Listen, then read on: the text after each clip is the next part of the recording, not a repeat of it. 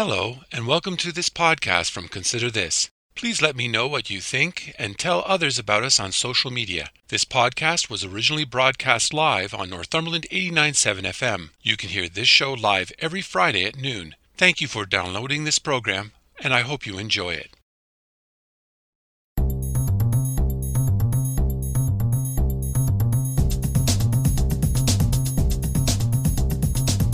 Hello, I'm Robert Washburn, welcome to Consider This Northumberland, a current affairs program dedicated to the issues facing our community. We talk to the people on the front lines and those behind the scenes who make a difference in your life in Northumberland County. So I'm asking you, the listener, to take some time out of your busy day to consider this. People first. That is the top line of a new strategic plan for Northumberland Hills Hospital. And while some may think that it's a bit obvious, the simplicity masks a deeper meaning. In an interview today, Susan Walsh, CEO of Northumberland Hills Hospital, and Pam Wente, former chair of the hospital board, will explain. It is not just about putting people at the center of care. It also speaks to diversity. It speaks to those who might struggle to access care. It speaks to those who work at the hospital. And it speaks to much more. You will want to hear about this plan and how it's going to impact health care you receive for the next 20 years. I'm so pleased to have with me today Susan Walsh, CEO of the Northumberland Hills Hospital, and Pam Wente, former chair of the board for the hospital. Welcome both to Consider This Northumberland. Thanks, Rob. Nice to be here. Thanks, Rob. Pam, I'd like to start with you. Let's start at the very beginning. When did the hospital board decide it wanted to undertake a new strategic plan? Well, uh, to be truthful, Rob, we should have done it a year ago. Uh, the last plan was a five year plan and it expired in 2021, but we were in the middle of the pandemic and uh, had a look at the existing plan and felt that it could get us through at least another year. So um, we decided to put it off a year. So but then we had serendipitously in 2021, um, Susan joined our team uh, at the senior level. And so it was an opportunity with a new leader and a, a pandemic that we didn't know when it was going to end to to do what we needed to do which was to create a new strategic plan to take us at least a few more years into the future susan what exactly is a strategic plan in terms of the organization that's a great question, Rob. A strategic plan is really a roadmap for looking to the future around what the organization wants to focus on. So, although a strategic plan often is focused on you know the next five years and but you really need to be thinking about what's going to happen in 20 years and so that you're building you're laying out the road map for the future by starting in small steps incrementally. And so this strategic plan that we developed this this time was really meant to take us to the next three to five years. And we wanted it to be agile in nature so that it could be flexible to what's happening. But essentially a strategic plan is a roadmap. Before we get into the details about the plan pam i'd like to know there seem to be a lot of people at the table. What were the major concerns or challenges being raised by the various groups that you were encountering Another good question, and and I can see why you would look at what we did and say that. Uh, and it was very a very non-traditional way to go about a strategic plan.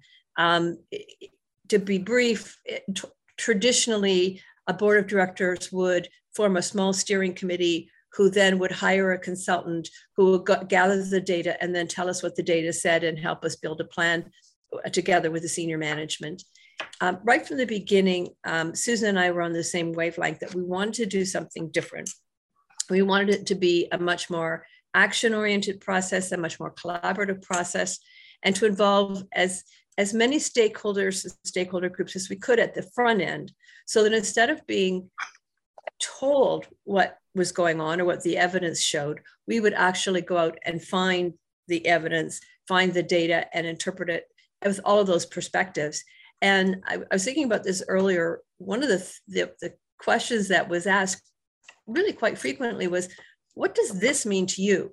So instead of being told, here's all your data, I've condensed it, and this is what it means, we looked at raw data, we talked to people, And we invited a large group of people to be part of that process. So we included the board, the senior team, our uh, patient and family advisory council, the auxiliary, the foundation.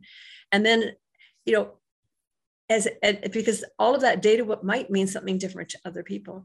And in addition to having that big group, what we call the Strategic Planning Collaborative Action Team, each of us on that SPCAT, was always an acronym, it's an SPCAT, went and talked to our peers in other organizations. So, for example, I talked to the board chairs in Peterborough Hospital, Ross, Ham, um, Haliburton, and Campbellford, as well as Ontario Shores. And Susan talked to other CEOs and the people in the uh, we had nursing staff on the team and they talked to the nurses we had physicians on the team and they talked to the physicians because the data might mean something different to different people and if we were going to try and have a vision or possible multiple visions of what the hospital would need to be like in 20 years we needed all of that brain power all of that that live that that life experience that everybody brought to the to the table it, it was unusual. It was non-traditional. We didn't know if it was work, but would work. But I have to say, and I think everyone on that group would agree that we um, we achieved something very special.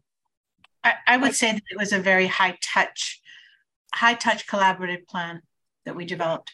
I'd, I'd like to explore that just a little bit extra, Susan, if I may, with you. Uh, what were the doctors wanting to focus on when you were talking to them?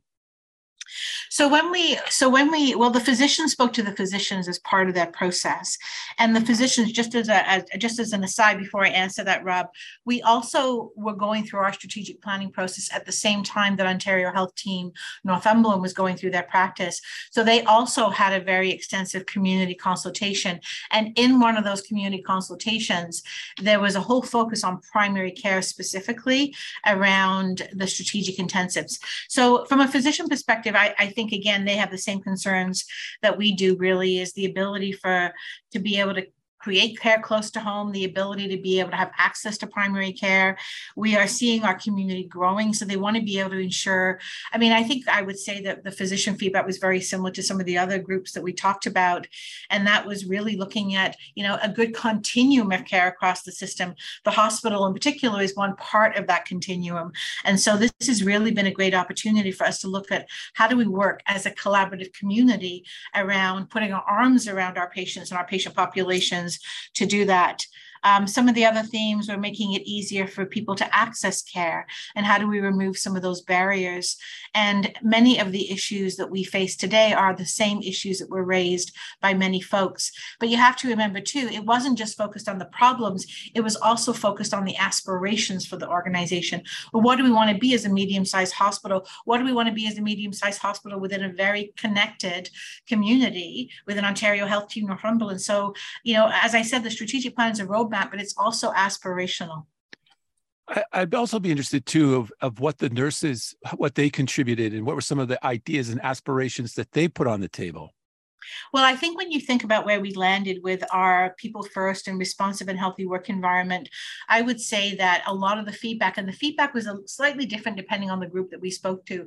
For nurses right now, I think they would focus very much on, and I'm talking about the nurses within the hospital, on their workloads, on their access to supports in the in the care environment. And so we made a very concerted effort to make sure that when we developed our plan, that was there was a section that really focused on health human resources. And that was where we got the responsive and healthy work environment. I'd just like to add something to that, Rob, if I could. Uh, one of the, the in talk, we had nurses in our team and um, they talked about their concerns. And we also heard from other groups, but one of the things that came out of the one of the sessions we were having, and I can't remember exactly when it was, we were talking about, you know, what messages do we want to send out to the staff? And, and one of them that came through very clearly was we've got your back. And that really resonated with the staff, know, the, the board, the senior management team, the people doing this plan had their back. I, I would be very interested too, though. What about the other staff, the, the maintenance staff, the radiologists, the, you know, sometimes the people that we don't always associate with the hospital and yet are a critical component of the care that's given. Susan, would you like to share with us? Yeah, and I think I responded because you you specifically identified nurses. But when we thought about this and when we had the conversations, it was not nursing centric. It was every single person um, was part of this consultation around having input into that. So we've been very we've been very intentional about making sure that we not only identify all staff, all physicians and volunteers because vol- and midwives. I mean, we have different groups in the hospital, but this notion of people first is really about humanity. It's about we're putting humanity first in what we do, and that's our new shared vision. I'd be curious to know about the Patient Advisory Council because, of course, those are the people that are the users. They're the people who are going to come through the front door. What do you recall from their contribution was significant? Yes, we were very fortunate to have uh, two members from the Patient Family Advisory Council on the SPCAT team. And they, like all the rest of us, went back and talked to all the members of their council. And I'm sure they talked to other people as well. Um, they were, I, I, would say, they were able to help or ins- to ensure that we had the perspective of the caregivers at the table. Um, the patients, yes, and the caregivers. Um, that I think was one of the, the big value adds that we got from them. Susan, um, I'm going to read a, a, quote from the senior leadership report to the board from October of 2022. And it says, quote, finally, the process of validating feedback with staff and members of the community on a proposed strategic priorities and a new shared purpose, quote, people first, was completed in August. Let's talk about this people first strategic plan. Now, there may be some people who are listening right now saying to themselves, people first seems pretty obvious when you're talking about providing healthcare to a community. Could you, I'll start with you, could you, Susan, tell us how, what, how did you come to this concept of people first and what does it mean from your perspective?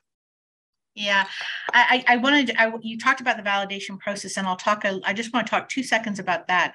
We, we went through a process of once we finally put, you know, and we've been through so many iterations of you know what that shared purpose would be. And and and we spent many hours with different statements. No that doesn't sit well. It doesn't ring right. And when we were doing our annual report you'll see that it says people make the place. So again we we we had a high profile of all of our of different people from every level of the organization.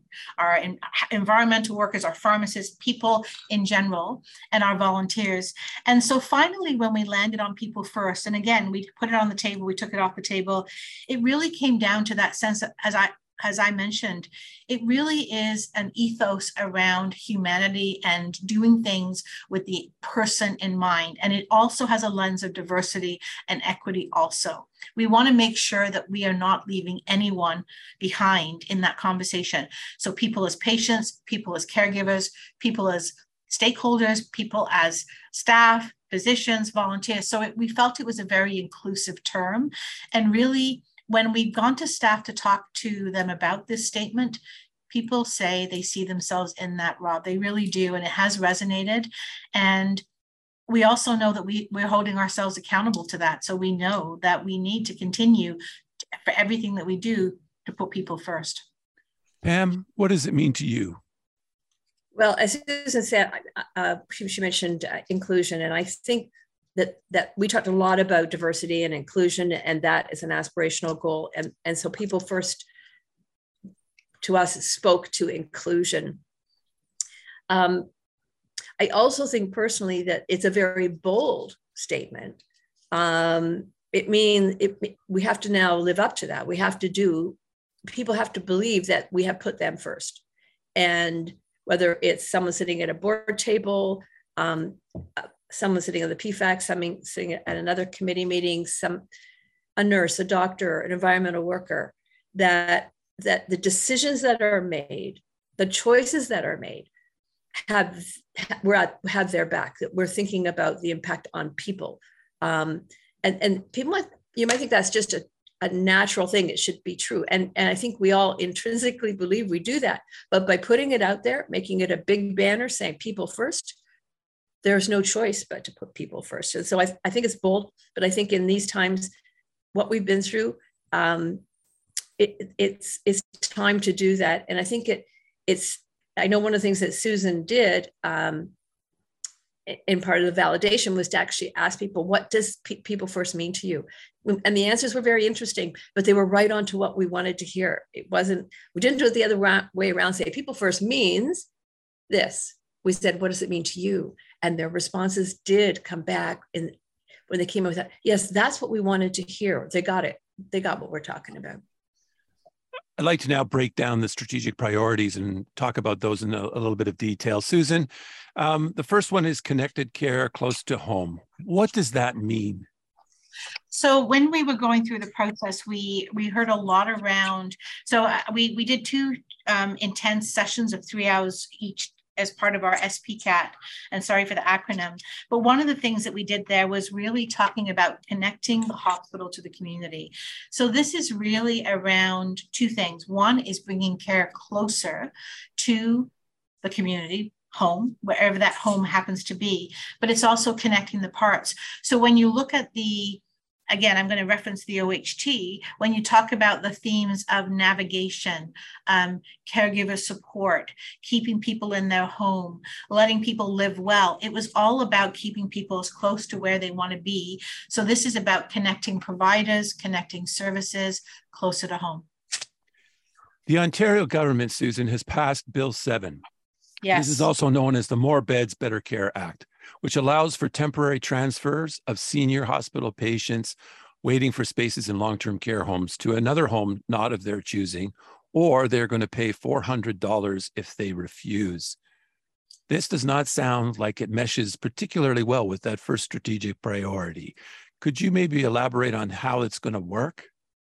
So we've heard we've we've heard quite a bit about Bill 7 and we've had conversations around what the impact would that be. We work very closely with our home and care community providers and I think it's really important that individuals educate themselves on what Bill 7 really means. It really is about having uh, be, being access to the appropriate type of facility for you as an individual. And you have to have that criteria in place. So unless there's a perfect match with that criteria you won't necessarily be in that position of being forced to do anything. I think that in our regions in particular we don't have a lot of access to long-term care. And i believe it's a 70 kilometer um, radius. So we do not anticipate that there will be very um, significant negative impacts to our patient population around bill 7 but again it's still it's still you know the legislation is going to be going in effect in november.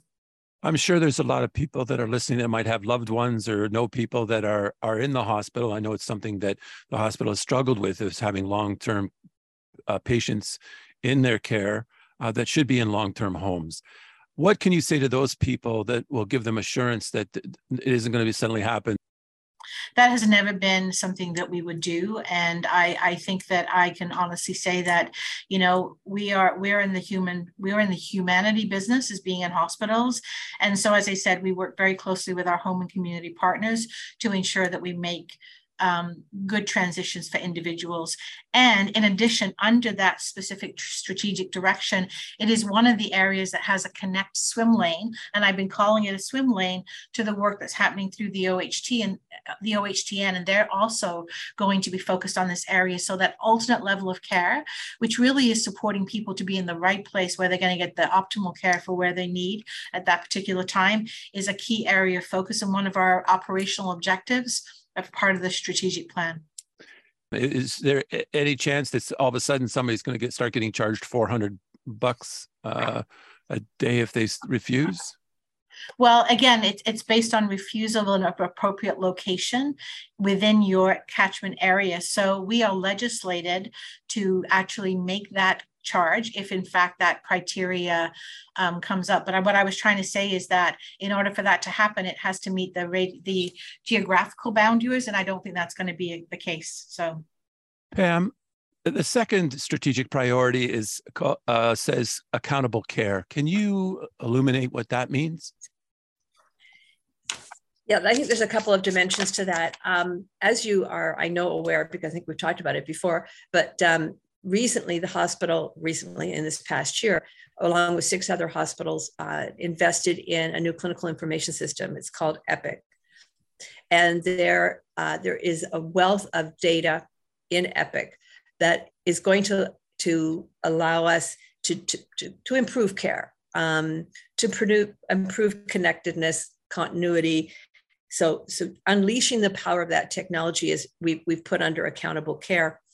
I would also put under accountable care um, financial um, stability and uh, good accounting and um, um, what's the word I'm looking for now? I can't even think of the word, but as uh, board members, we're responsible for that as well as, as is Susan and our CFO. But um, we have to, we, we will commit under this particular um, strategic pillar that we will make sure that we have the right financial support to do what, what needs to be done. Um, stewardship, that's the word I'm looking for. So, so appropriate stewardship um, to support that. One of the one of the reasons, another reason why we went forward with uh, putting together a strategic plan when we did, despite the fact that we had a pandemic and meant we had to do it over video and so on, was that uh, we we need to to prepare what they call a master plan looking ahead 20 years, we need to look at what does the hospital need to look like at that point. And so there could be infrastructure investments required. This is re- requiring us to create what we call a master plan to go to the government with.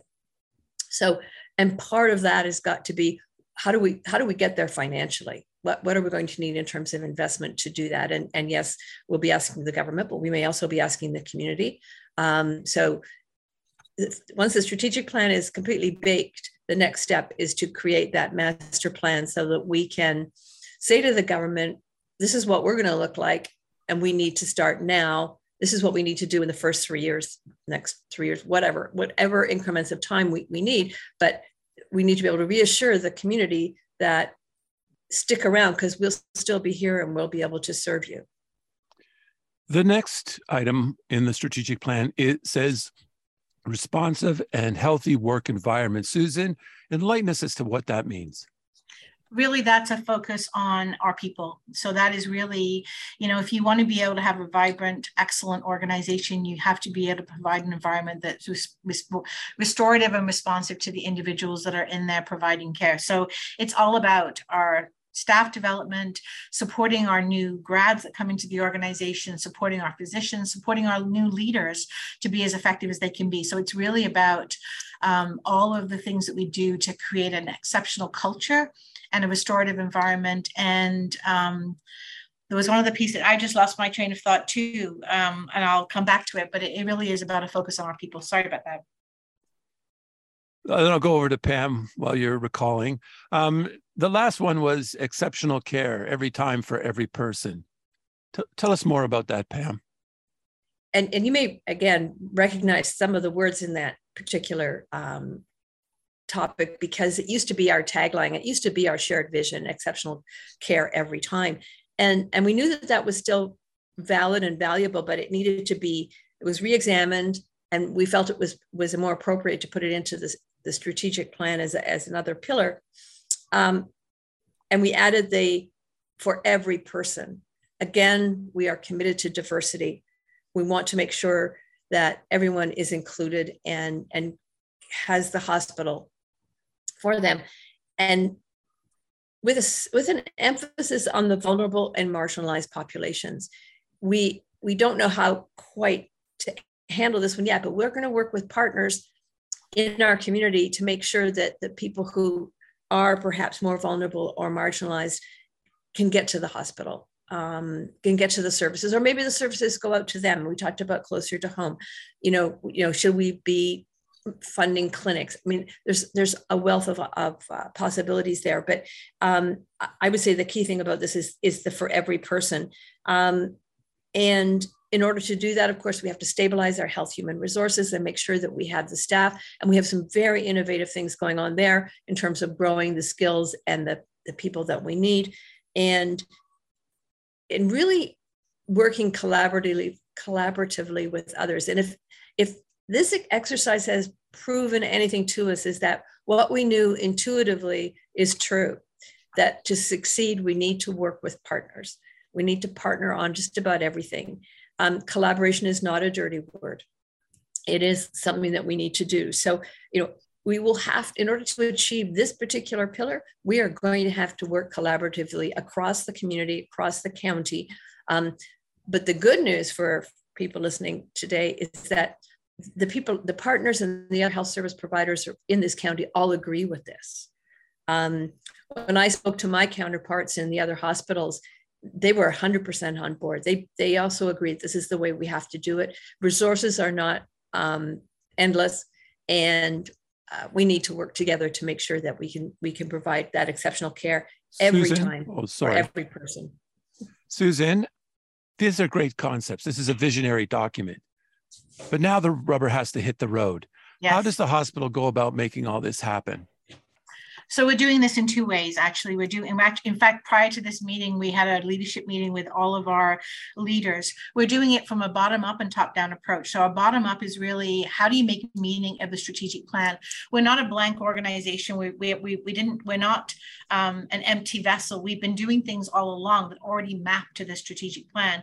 So part of that is connecting the dots. What are we already doing that is aligned with our strategic plan? But also, what are the new things that we need to be doing and prioritizing? And that's what's typically called an operational plan. And so right now we have an 18 month plan and right and we're focused on the next till the end of March. And these are the key objectives that we're going to achieve. And I personally am holding myself accountable for us to achieve those. And those are the things that we've been talking about. Some of them are not net new, but you know, one of those things for me is an advocacy agenda around the pieces that Pam mentioned in terms of our growth and expansion in areas where we want to bring care closer to home. Pam, if I'm listening to any of this and I have concerns or feedback, what can I do to voice those? Excellent question, and um, you know we're certainly looking forward to in the in in at some point when when we can start meeting personally again uh, to to have some additional community engagement opportunities. But I would say that um, we're all we are open to questions, and I I'm, I'm going to put Susan's name out there just because um, I'm no longer the board chair. Uh, Beth Selby is chair of the board, and I know Beth would also be open to any questions. But I think probably the best thing to do would be to suggest that they they send them to Jennifer Gillard, our our communications specialist, and she will get them to either Susan or Beth or myself or whomever is the best person to answer them. Susan, there's always concerns about privatization. And when you are discussing this strategy, how did you integrate the ideas around the development of like standalone specialty clinics or increases uh, to other services like X-ray or tests that are done by third parties? How does how does that fit in into this strategic plan um, to ensure that we will have a public healthcare system locally? Our, our focus within the strategic plan was really around publicly funded, a, a- publicly funded healthcare system is the strongest healthcare system. And so when Pam mentioned about partnerships, there are many partnerships that we can engage in that are not-for-profit partnerships that can help us provide exceptional care close to home. So I would say that we didn't spend a lot of time talking about privatization in the context of this plan. We really focused on the feedback that we receive from our community about what's real for them here and now in achieving those goals. And the other piece I just wanted to say around your previous question is that the other the other work that we're doing is really how do we measure our success of our strategic plan? And so that's the other lane that we need to be focusing on. Um, and I am hope I am absolutely happy at any time for anyone to reach out to me. I'm a very responsive individual. If people want to reach out to me with their concerns, I'm more than happy to hear from them. Pam, what is the takeaway you want people to leave with when they look at the strategic plan? Uh, a very wise person uh, said to me when we, I love these, the topic of strategic planning, but this particular person said, you know, strategic planning is about choices. It's about making choices of what you're going to focus on. But a good strategic plan also provides a framework uh, against which everyone can can make choices. And I think I would reassure the, the, the people listening that we have flexibility. We we will we will change our directions if the if things change that we need to. We're we're going. This is going to be very. Um, it's almost organic, and it will be responsive to changes. So, if they've had experiences with strategic plans that are in a binder on a bookshelf and gather dust for five years, this is not that at all. This is a roadmap. Susan mentioned that it's a it's laying out the choices we've made right now but also provided a framework that as more choices are needed to be made, we'll be able to make them and we will be able to, people will be able to look at the strategic plan and say, I understand why you made that choice. Susan Walsh, Pam Wente, thank you so much for talking to me today. Our pleasure. My pleasure. Always, Rob. Great to talk to you. That was Northumberland Hills Hospital CEO Susan Walsh and former hospital board chair Pam Wente. I want to thank my guests this week for talking to me, and I want to thank all the listeners for tuning in today. Please join me again next week when we will talk to the people on the front lines and those behind the scenes who make a difference in your life and Northumberland County. So please tune in. If you would like to listen or share this or any podcast, please check out my website at consider-this.ca. There you will find past podcasts, news, and other information about life and politics in Northumberland County. Or you can go to the radio station's website at northumberland897.ca. I'm Robert Washburn. Thanks for taking time out of your day to listen in, and I hope over the week you will continue to consider this.